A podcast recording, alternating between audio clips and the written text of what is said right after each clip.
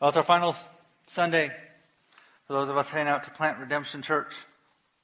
To give you a quick word of update, in case you know people might be interested in visiting Redemption, maybe they're up on the west side, Rio Rancho area. We will be starting next week meeting at 10 a.m.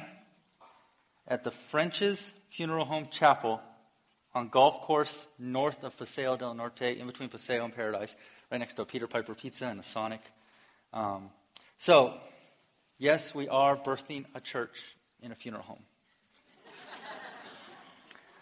but we proclaim the one who has victory over death, so we will, pro- we will proclaim him there. We are blessed. French's has, um, because of some delays with the city of Rio Rancho, um, our, our location is still needing work to be done and completed. Um, but French's has blessed us with allowing us to use their facility uh, for as long as we need it. And so we are uh, excited to get going and excited to uh, begin. Well, it's really a bittersweet occasion for us. On one hand, we're excited to see what Jesus is going to do at redemption. We're excited to be part of a new gospel work in the city. On the other hand, it's hard to leave. On the other hand, it's we're going to miss Sunday mornings here. Um, and that's the way it should be. See, for me, Desert Springs is all I've known as a Christian. Uh, I was raised in the Roman Catholic Church, but that was more of my parents' religion. I went because my parents made me in, in, when I was younger. Um, and I went to Catholic high school, but once I got to high school, I really started getting into drugs and pot. And then I got to college, I started drinking and partying. Stopped going to church because I didn't have to. My parents weren't making me, so I stopped going. Uh, I, when people ask me, you know, well, what do you believe? What's your religious affiliation? Oh, I was a Christian. But for me, a Christian meant, well, I believe there's a God. He's up there somewhere, and he's doing his thing. And we're doing our thing. The only time I proclaimed the name Jesus was when I used his name in vain. I mean, for all intents and purposes, I was basically agnostic. Life was pretty empty. I mean, just partying and barely staying eligible in college, just getting that C average. Uh, my motto was C's get degrees. Not a good motto for you kids.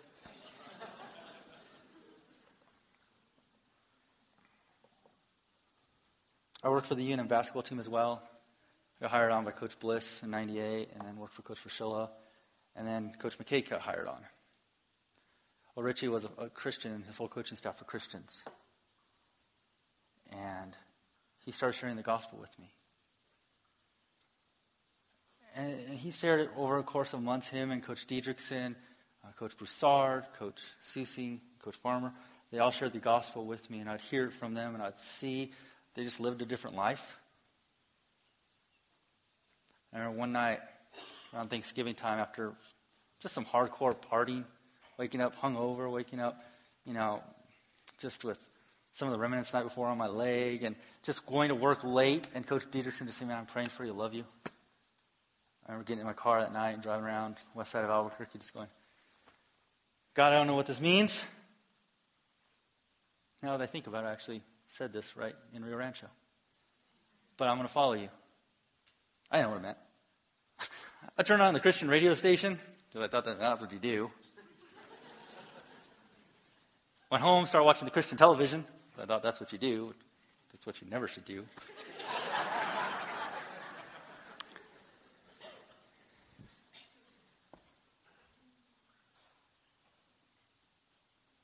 and, I, and I started saying, well, who is this God? Who is this Jesus? And it took another month of just, you know, I had a Bible, bought a Bible, and tried to look at it and just, I don't know what the heck this is.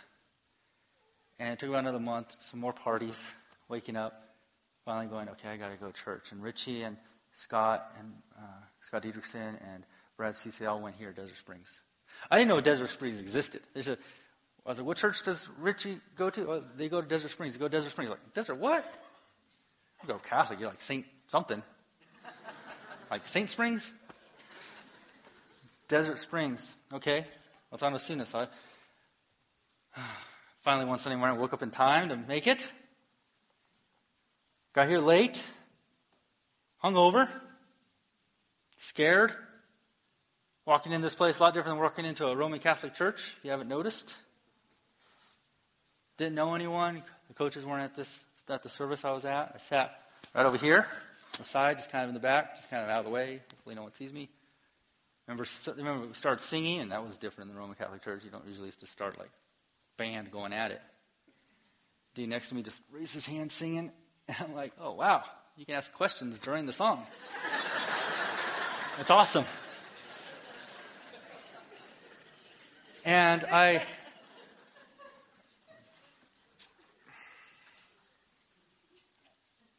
I was just really scared and confused. I remember that Papa, uh, Papa, I call him Papa Bill, Bill Reed, was preaching that day. And he said, Open up to Ephesians. I was like, What? And, and someone's like, the New Testament. I was like, the new what? So I, I, I, I my Bible, found out quickly it wasn't alphabetized. I was like, Genesis, ec- oh. And from there, I started a few months later attending a new ministry that was in the second week of existence called The Well. I wanted Christian friends. I didn't know any Christians my age. I knew the coaches, and that was it. So my Friday nights, my Saturday nights got really lonely. Um, and so I started attending The Well. So I, Matt King was the pastor over The Well. He, I also knew him from the basketball team. He had played for the Lobos uh, when I was with, under Coach Fraschilla. And I remember, ironically enough, how much I disliked Matt King because of how much he talked about Jesus on the team. How much I, when I was like, oh, during the time with Matt on the team, I was like, man, this dude just won't shut up about Jesus. It's funny how God works that way. Well, Matt took me under his wing. He's a year and a half younger than me, but he was my first mentor. And at the well, I started to learn more about God's Word. I learned about, more about that God I said that night I was committed to following. I learned how much of a sinner I, I was and I am, and how gracious God is towards me. So at DSC, I learned about the bigness and majesty of God. That, that's from my favorite verse in the Bible in Isaiah 6. Where Isaiah says, In the year that King Uzziah died, I saw the Lord sitting upon a throne, high and lifted up. The train of his robe filled the temple.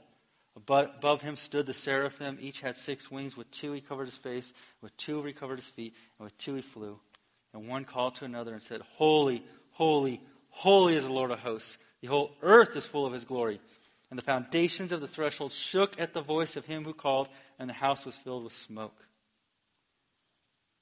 Matt also encouraged me, challenged me into understanding the beauty and comfort it found in the truth of God's sovereignty. With Romans 11:36 from for from him and through him and to him are all things. To him be the glory forever. Amen. And Ryan encouraging all of us, encouraging me to look at the glorious truths that can be found in small little verses of Scripture that he calls gospel nuggets, where the gospel can be wrapped up really in one verse in some ways. My favorite, and if you were at the well when I taught it, you heard it almost every other week. I bet you some of these well people probably know where I'm going with that one. 2 Corinthians 5.21. If you're going to go to redemption, you're going to hear it a lot. For our sake he made him to be sin who knew no sin, so that we in him might become the righteousness of God. the well, I got to know Lauren Eisnogel. Ryan married us celebrated our three, the birth of our three kids, dedicated them here at DSC. I left UNM to come work at DSC. Scary move, never working for a church.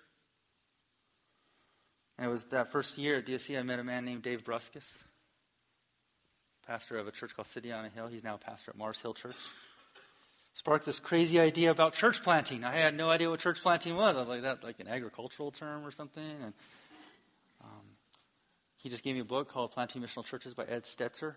It's actually out in the Resource Center. And I remember the first few nights I just read, the first 50, 60 pages, I looked at Lauren and said, this is what God's calling us to. And she was like, huh, really? We prayed and we said, that's, this is where we're going.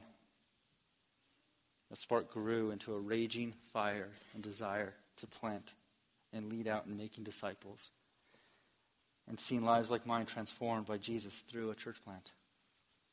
DSC encouraged when I went to them. They said, Let us train you up. Let us send you out. We want to send you out as an elder. We want to send you out.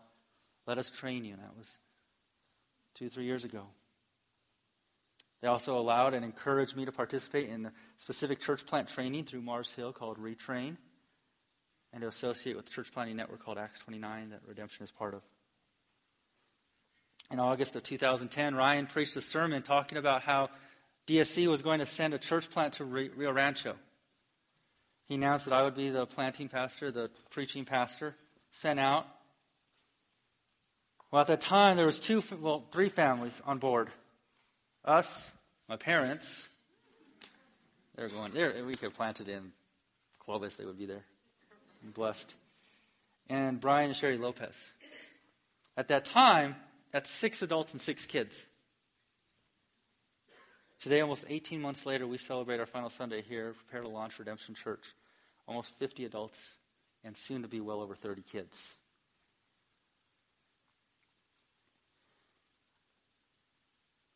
This is all I've known.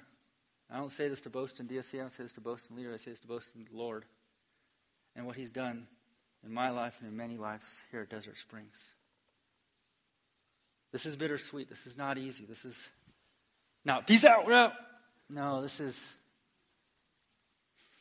I'm excited and I'm scared. I'm pumped. I'm going to miss these.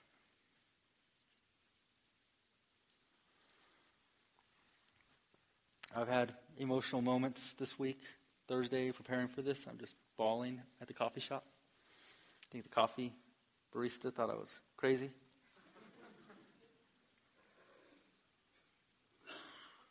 But we're excited.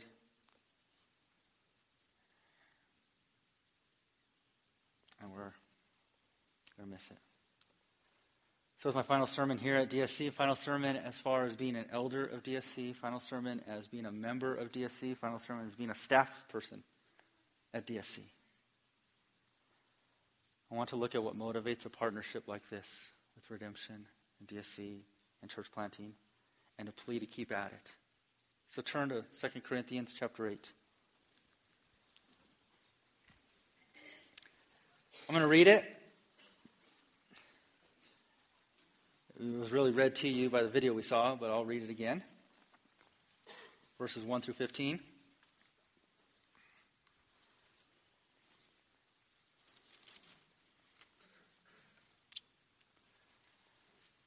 We want you to know, brothers, about the grace of God that has been given among the churches of Macedonia. For in a severe test of affliction, their abundance of joy and their extreme poverty have overflowed in a wealth of generosity on their part. For they gave according to their means as I can testify, and beyond their means, of their own free will, begging us earnestly for the favor of taking part in the relief of the saints. And this, not as we expected, but they gave themselves first to the Lord, and then by the will of God to us. Accordingly, we urged Titus that as he had stated, so he should complete among you this act of grace. But as you excel in everything, in faith, in speech, in knowledge, in all earnestness, and in our love for you, you see that you excel in this act of grace also. I say this not as a command, but to prove by the earnestness of others that your love also is genuine. For you know the grace of our Lord Jesus Christ, that though he was rich, yet for your sake he became poor, so that you by his poverty might become rich. And in this matter I give my judgment. This benefits you who a year ago started not only to do this work, but also to desire to do it. So now finish doing it well, so that your readiness in desiring it may be matched by your completing it out of what you have. For if the readiness is there, it is acceptable according to what a person has, not according to what he does not have. I do not mean that others should be eased by and you, and you burdened, but that as a matter of fairness, your abundance at the present time should supply their need, so that their abundance may supply your need that there may be fairness, as is written, whoever gathered much had nothing left over, and whoever gathered little had no lack. Last week, Ryan gave a great sermon, kind of summary, almost 30,000 foot view in some ways of Second Corinthians. And he kind of summarized it up with this line ever increasing glory alongside ever present weakness. Ever increasing glory alongside ever present weakness. We'll see that here a little bit today. So here's what's happening in Corinth. The Corinthians were probably more of an affluent, uh, affluent church. They're more upper middle class, if you will. They had begun the work of providing and partnering with the church in Jerusalem, with providing for their relief their affliction.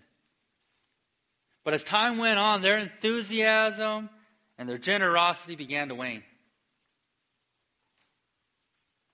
They got really excited about something and then kind of let it. Yeah, I remember we did that one time. I remember we got excited for something. And as time went on, that generosity kind of went down, that excitement went down. And now Paul is wanting them to complete the efforts that they started, to return to that desire, to return to that generosity for the church in Jerusalem. He starts by telling them about the Macedonians, who were not that well off. In fact, they were more on the poor end compared to the Corinthians. And they were actually going through their own afflictions, their own trials. And Paul's saying they're not just partnering, but they're going at it with fire and passion. He says, For in a severe test of affliction, their abundance of joy, the Macedonians, and their extreme poverty have overflowed in a wealth of generosity on their part. For they gave according to their means, as I can testify, and beyond their means of their own accord, begging us earnestly for the favor of taking part in the relief of the saints. The ways they, they gave were, were, was extravagant, not in how much they gave, not in the amount, but in the way that they gave it. So they gave beyond their means. In other words, they gave really almost more than they had. And not just that, they were begging to give more. They were begging to be part of it. And that was maybe hard for us to imagine at times, begging to give to the church. But that's what they were doing. He said they were so excited. They were so caught up in being part of a body that could partner with other and help each other out and being centered on who Christ is that they were just saying, Can we please give more? Yeah, we don't have much. Please give more. In fact, Paul says they, they offer themselves. He probably said, can we, can we help other ways? We don't got much money, but can we, can we, can we come down? Can we, what else can we give? What else can we do to be part of this? We want to join in this effort. Surprising to Paul, in fact. And Paul calls this an act of grace the grace of God given to the church overflowing in generosity and wealth. Paul wants, out of love for the Corinthians, to see this heart that the Corinthians once had. He wants to see this return. He wants to see this act of grace in the lives of the church in Corinth, like it is in Macedonia.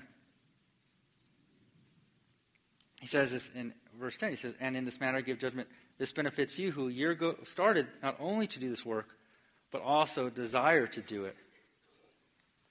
So Paul is using the Macedonian church saying, I want, want you guys, and actually what some commentators say about the Macedonian church is they probably saw first the Corinthian church's desire to do it and were inspired by that. And so Paul's right in saying there, they saw you get excited go at it, generous, partnership. And now they want to be part of it, and they wanted to be part of it. And now you've lost that. So now look at them who learn from you and return to that.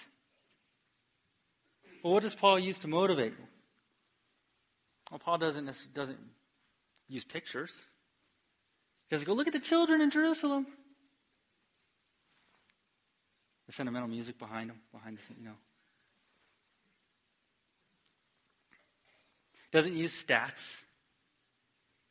He doesn't go out of them and go, you know what, Corinth? You are the 1%. Jerusalem's a 99, and you, you got to. No. Paul uses, what Paul is centered on, and what he always uses the gospel. Because what Paul is concerned about is not the budget, he's concerned about the heart of the Corinthians.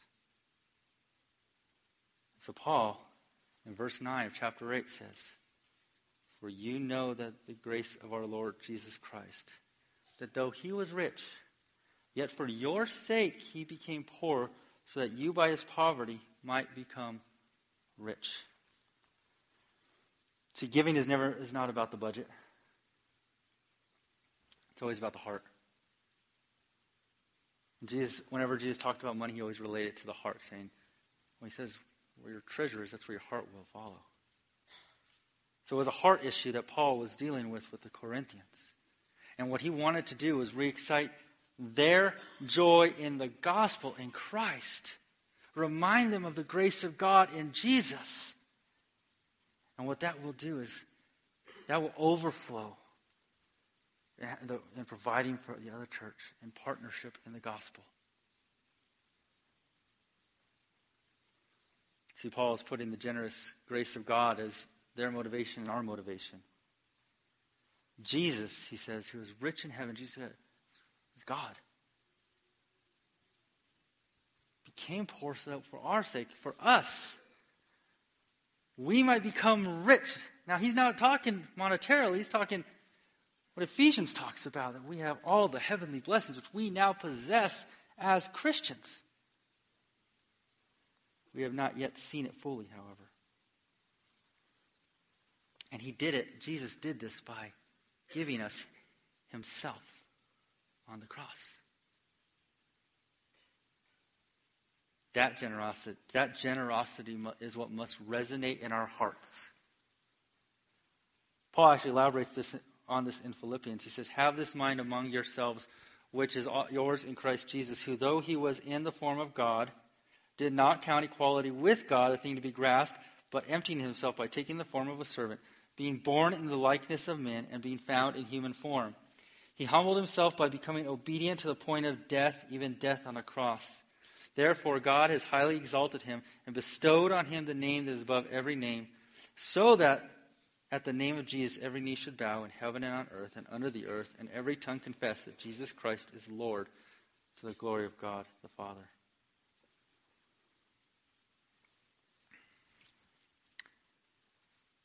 we must saturate ourselves in the gospel to understand what Paul's getting at. We must saturate ourselves in the truth of what God has done and in who we are as sinners.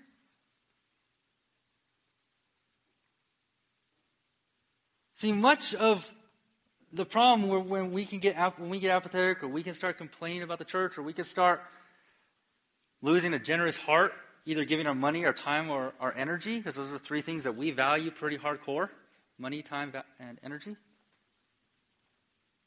It's usually because we lost sight of the gospel. And, and it goes from become it goes from being a thing of that we get to do to being a thing that we have to do or we ought to do. we understand the gospel, we're saturated in who God is, what He's done for us.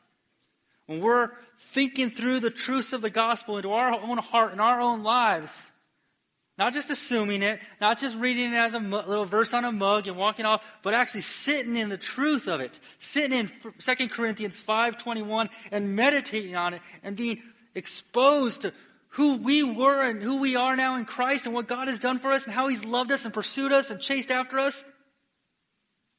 Oh man. that wrecks us and motivates us at the same time. We start going, oh, okay, yeah, I know Jesus. Yes, I know the gospel. Yes, yeah, in this church, always all they ever talk about is the, the gospel. When are we going to get beyond that? Never.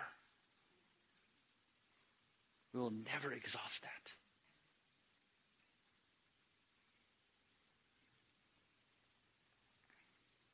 We must saturate ourselves in that truth.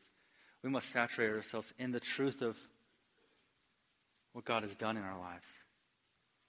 If we don't, then our giving, our generosity of our time, our money, and our energy will usually be motivated by three, one, of, one of three things, or all three guilt, greed, duty. Well, I feel bad, and I guess I should give. I mean, that's not what Paul said. Paul didn't go, You guys are awful, Corinthians. Uh, you are living your comfortable Corinthian life and just going about it, and you don't even understand the gospel, obviously. It doesn't do that. And the Corinthians aren't going, oh, I guess we better write a check. That's right. I don't know if they had checks back then. But I guess I better get a still. I don't know what they had. Coins. Or greed. I mean, you sometimes see this with the so called prosperity gospel. Like how Piper puts it, he calls it so called because it's not really the gospel, so it's a so called prosperity gospel. You, you know, it's greed. It's you give God a 20, he'll give you back a 50. It's like God's in a weird pyramid system or something, and you give God that, he'll, man, he'll. Well, there is truth that God will overflow you with blessing as you are generous, but it doesn't necessarily mean he's going to overflow your bank account. Or duty, and this one's the one that I think I, I get myself caught up into the most, and it's the one that I think a lot of us can. I, we give our money, in particular, online. It's set up once a month. I don't have to think about it. It's just what we do. So, if I'm honest, I'm not even sure I can tell you what day it's taken out. And so it's not an act, not necessarily, I'm convicted right now as I'm thinking about it. It's not an act of worship. I'm not, I'm not, I'm not saying like, continue doing that. But it's not, it's an act of, it's not an act of worship, it's just an act of, well, it's in there, I don't have to think about it. And that's just an act of duty at times. Paul wants us to be amazed at who God is and be inspired by that to push forward. See, greed will only last until you're not guilty. I mean, guilt will only last as your motivation until you're not guilty anymore, whatever standard you have. Greed will only last up until uh, the return is not as expected. And duty will only last until we think we're done with it. Paul addresses actually the heart that's motivated by just duty. He says, Each one must give as he has decided in his heart, not reluctantly or under compulsion, for God loves a cheerful giver. He says that in chapter 9. However, if we have the gospel before us, guys, Man, giving is an act of partnership in the gospel. I'm giving, and I'm giving my time, my energy, I'm giving my money because I want the gospel to move forward. I'm amazed at the generous God who has saved me, and I want to partnership and see more lives transformed. I want another hungover college kid to come in, hear the gospel, be transformed, be raised up by the body, and then be sent out nine years later as a church planter. That's what I want to participate in. So I get to participate in that work.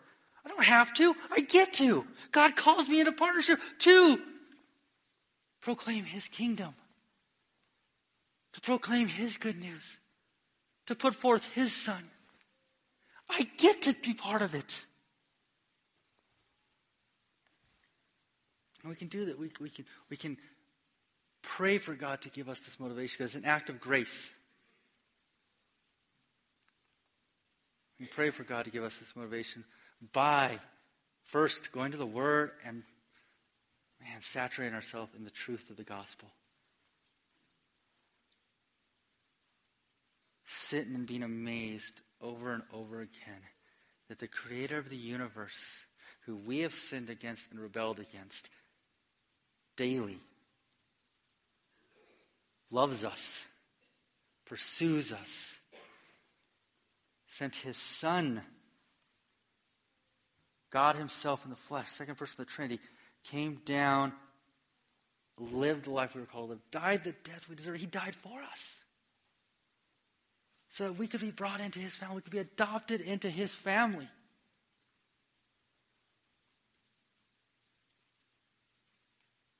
That we must sit in, and we must not let this thing become boring to us.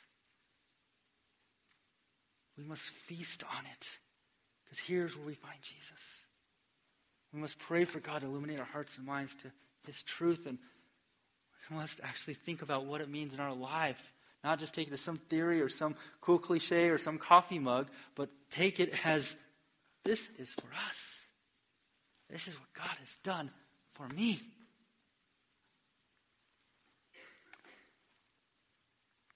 And we remember what God has done in our lives in the gospel.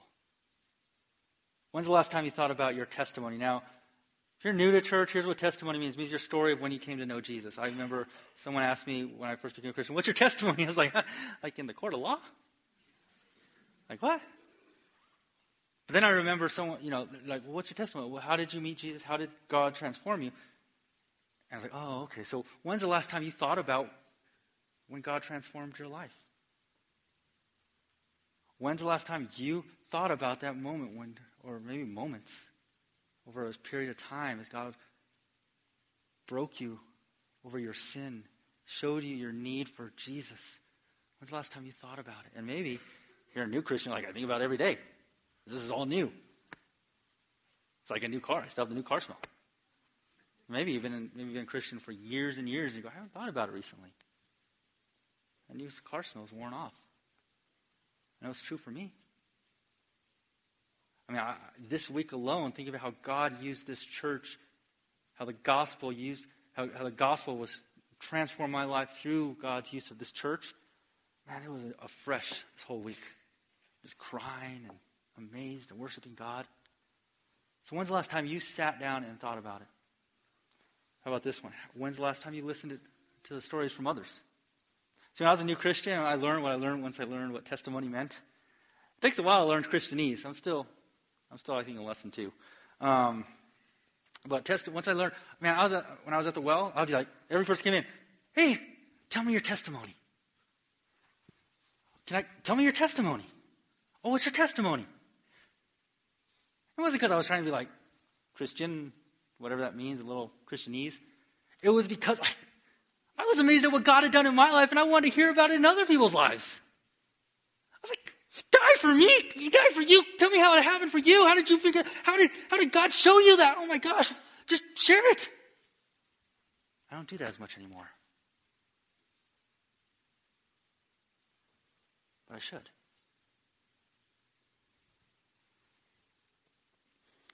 We need to listen to the stories of others. So if you're in a community group, this week, I challenge first service, man, go around the room and just share your testimony. And, and, and, be amazed no matter what your testimony is. Lauren sometimes he goes, oh, I have a boring testimony compared to yours. I ain't coming hungover. Boring testimonies are good. I'm praying for a boring testimony for my kids.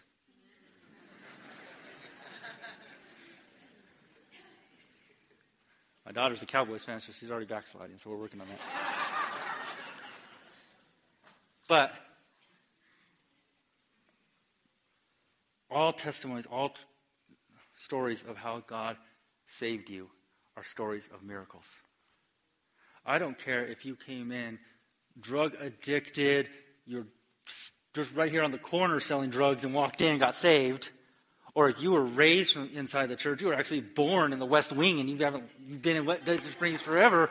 And there was a moment where God took you from a worshiper of self, where you were like, self, self, self, to where all of a sudden, Jesus is my all.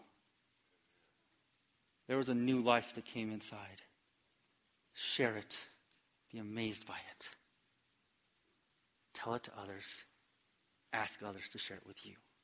That's how we build each other up. And your partnership really is no different with church planting. So when we see ourselves as part of the ongoing movement of God through the spreading of the gospel, oh man, we get to be part of an epic story. You know, the word epic has been overused and over recently by mostly teenagers. Um, everything's epic. I've noticed. I noticed this on Facebook. But um, I mean, I mean, it's like, hey, I just ate a donut and it was epic. The iPhone is epic. I stubbed my toe and the pain is epic.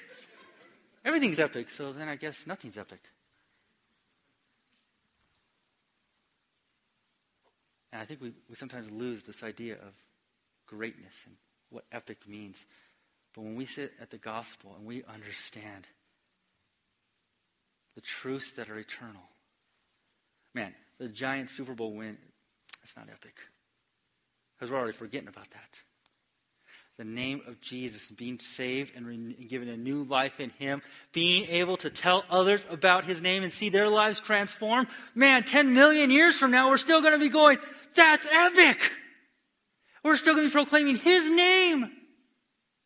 10 billion years from now, we will still be proclaiming the name Jesus. And we are invited into His story. We are loved by Him and sent out by Him to proclaim His name. That's epic. That's what we must be overwhelmed by. That's what we must be awed by. That's what must motivate this partnership.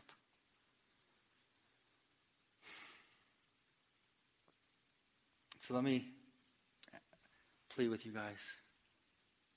Desert Springs. We have felt the act of grace towards us, Redemption Church.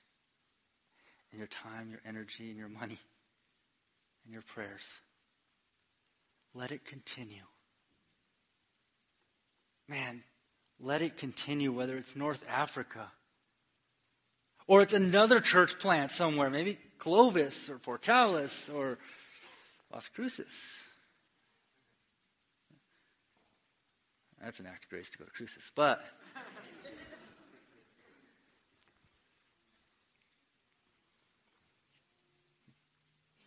let this continue.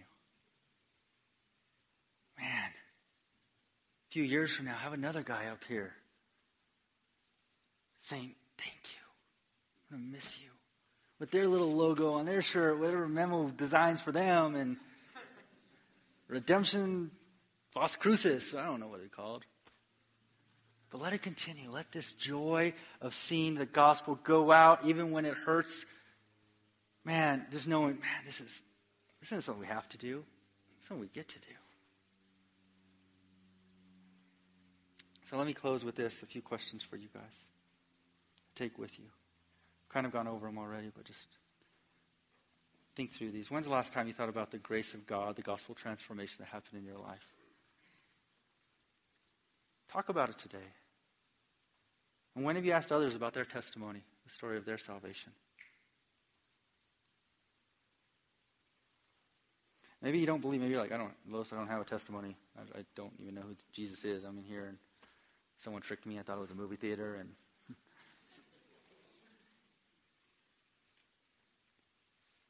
well, everything I just talked about doesn't apply to you yet.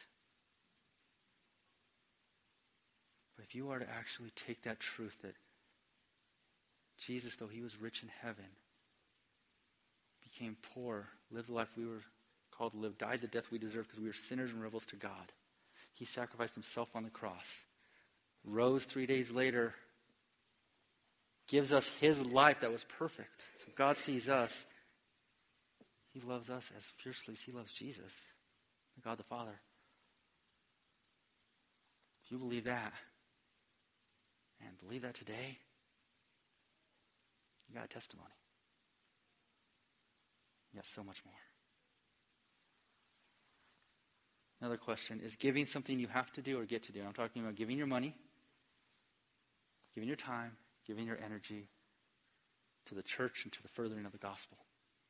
Something you have to do. Well, that's what we do. We're Christians. You do that. And, or something, oh my gosh, it's something I get to do. And now, if you're already angry that we've been talking about money, you might have already answered that question. Something you have to do or something you get to do. Finally, this is kind of selfish. Will you remember to pray for us at redemption?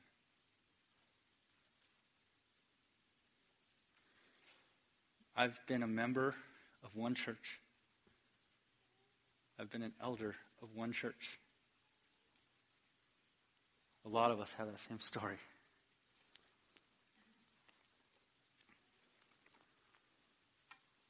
Pray for us.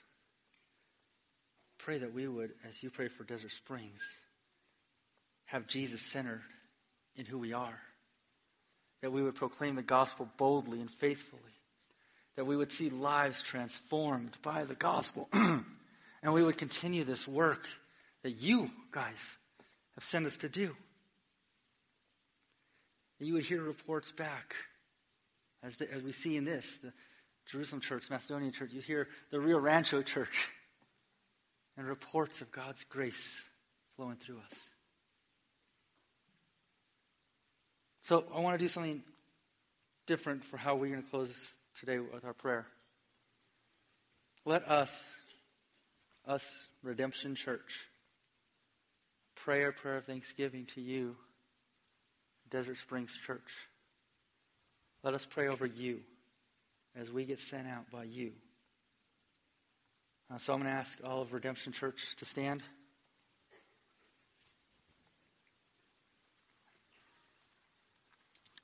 We love you guys.